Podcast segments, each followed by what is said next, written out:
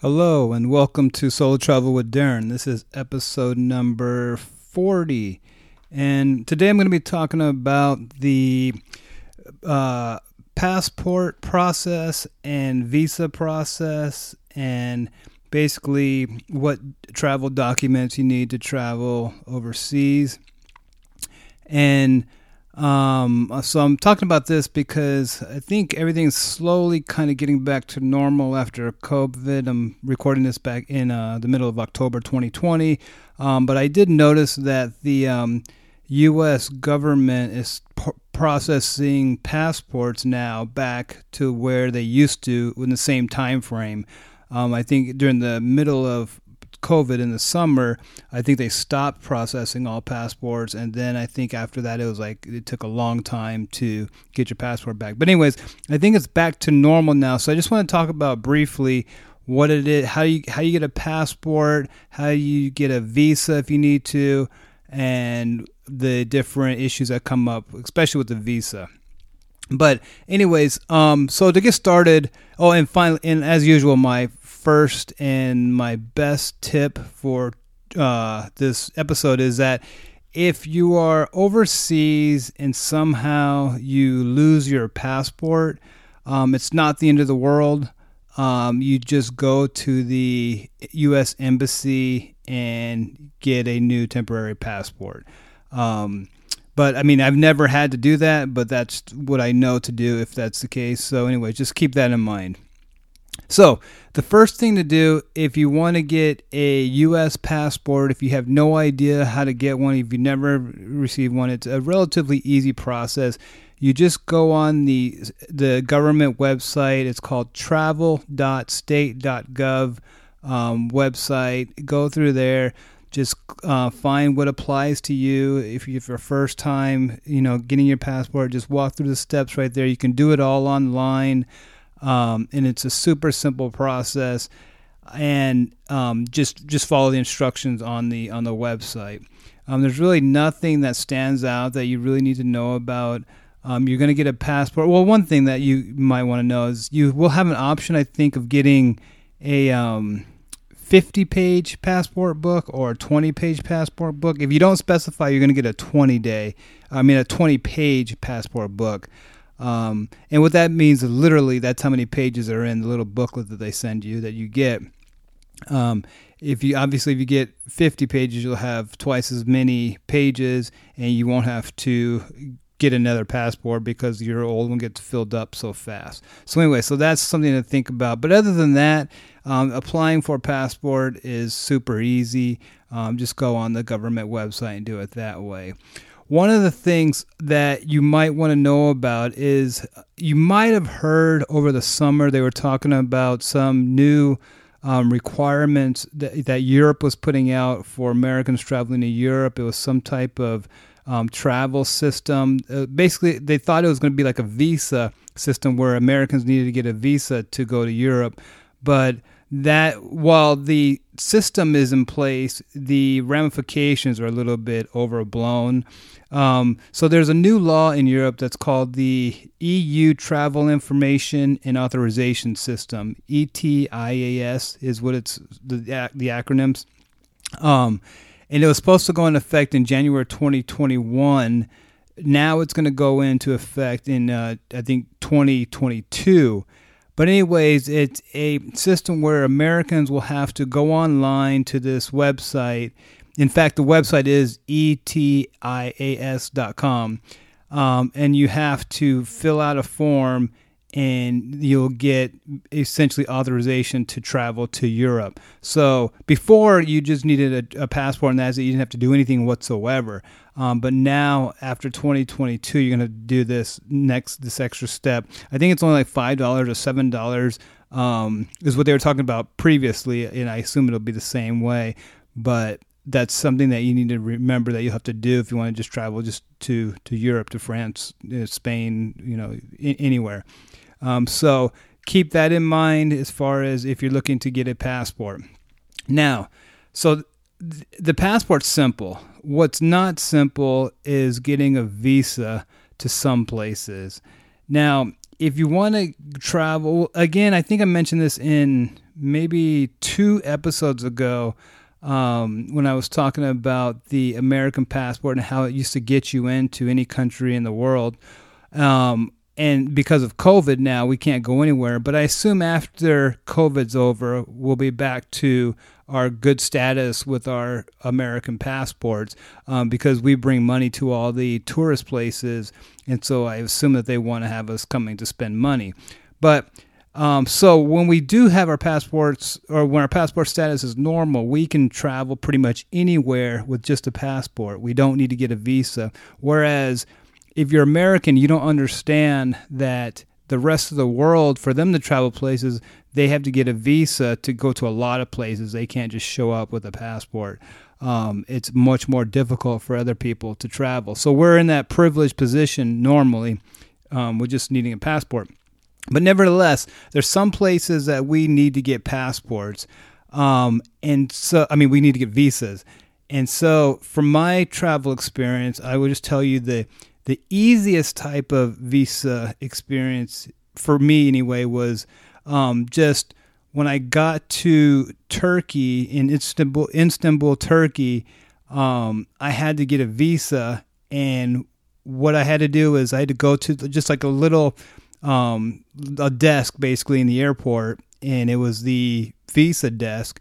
And I paid, I think, forty dollars, and they did the visa right there. And I think I had a thirty-day visa to stay in Turkey. Um, so I just did it. I didn't do anything before I got there. I just landed in on the landed in the airport, went over to the desk, and got the visa right then. That's probably the easiest way to do it. Um, and, and I mean, that's like the easiest country requirement to get a visa as an American.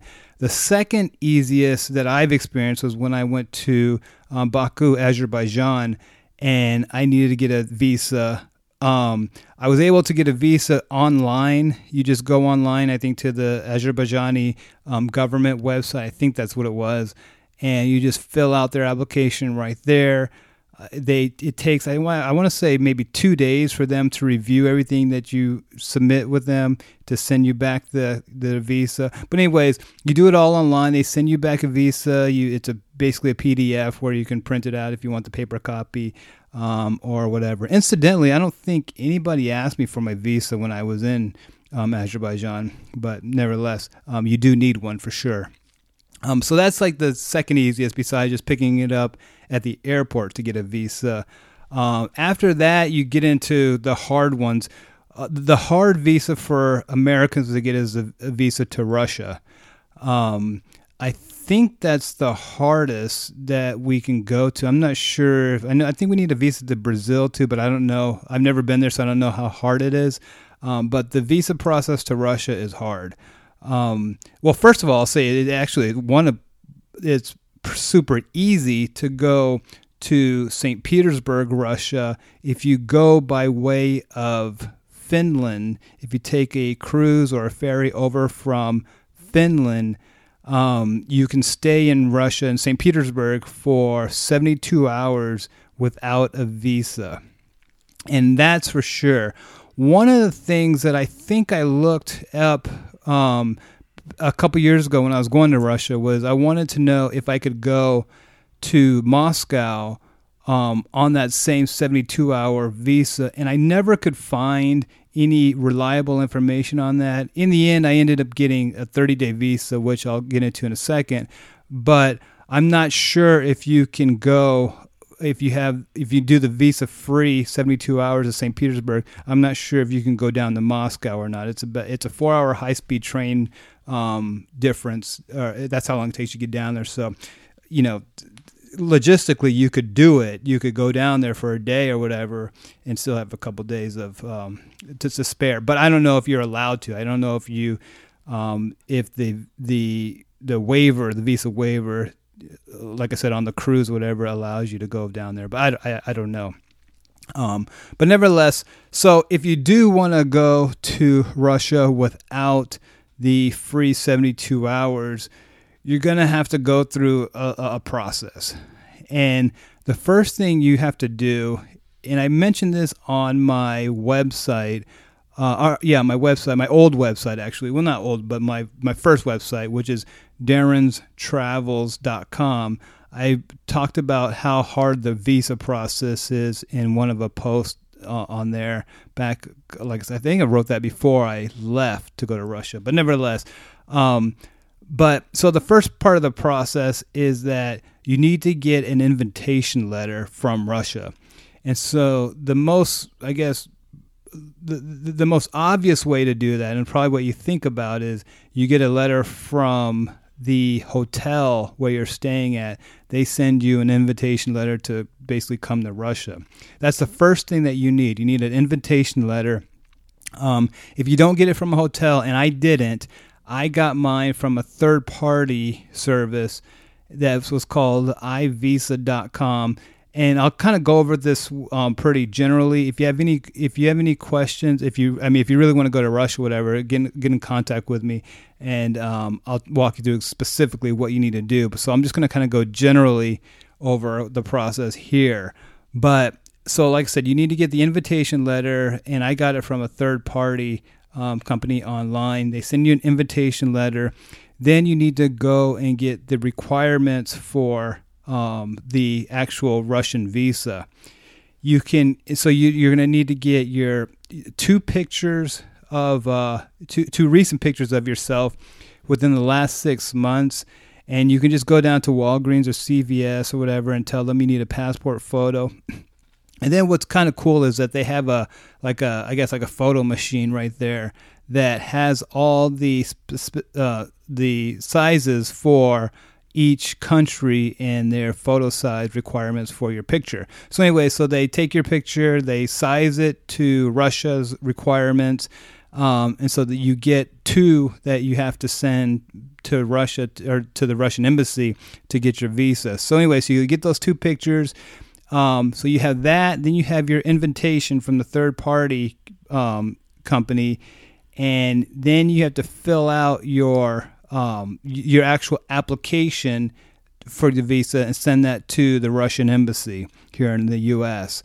Um, the, first of all, the the the good thing about trying to get a visa to Russia is you don't need to show them that at least in 2020 maybe 10, 10, years ago this was a requirement but nowadays you don't have to tell the russians like where you're staying. You don't have to or you don't have to have a you do have to tell them where you're staying for sure but you don't have to show proof of a paid reservation uh, to send with your your uh, visa request nor do you have to show a paid for flight a flight ticket that you have to that you send off with your registration, and you also don't need to prove insurance. So I guess there's some comp- some countries in the world where if you're trying to get a visa, you have to tell them basically, here's my flight already, here's my hotel already, and here's my insurance.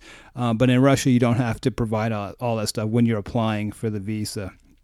Um, one other thing to know about applying for a visa in Russia and probably applying for uh, visas, actually applying for anything if you're traveling outside the U.S., is that whenever they ask for a date on something, it's always they're asking for the European way of writing dates, which is they write the day first, the month second, and then the year last, unlike how we do here with the month first and the the day second. Um, so just keep that in mind when you're filling out the visa for Russia, or and like I said, any almost any other any other paperwork um, in Europe, anywhere else, because they all use that that date system. Um, so that's the so then anyway, so you have that again. You have your invitation, you have your pictures, um, and then you fill out the the application and you send all that off to the, the Russian embassy. I think there's four or five here in the U.S. I sent mine off to one in Houston, I think it was, um, and that's that. I will say, and again, if you want to save money, I think all this this all cost me about three hundred dollars when it's all said and done. But you can save, you know, almost two hundred dollars if you really want to if you want to go literally go to the Russian embassy here in the US and try to fill all this stuff out on your own, I would not suggest it. I surely didn't do it. I don't know anybody who has, um, but that is possible. You can just it, without all these third party companies who do it for you now, which is so much so much easier. Um, I guess in the old days that that's what you'd have to do. You'd have to go down to the embassy and do it yourself. Um, and if you decide to do that, good luck. So, with that said, so I sent all that off to the Russian embassy. Or I sent it off to the third party company um, along with my passport. I had to send them my physical passport in the mail. And so they got it. They sent it over to the Russian embassy and they made sure all my paperwork was correct. Everything was filled out. And then they sent me my passport back along with the visa in my passport. And the Russian visa in your passport takes up the whole page, unlike all the other ones where it's just like a stamp basically.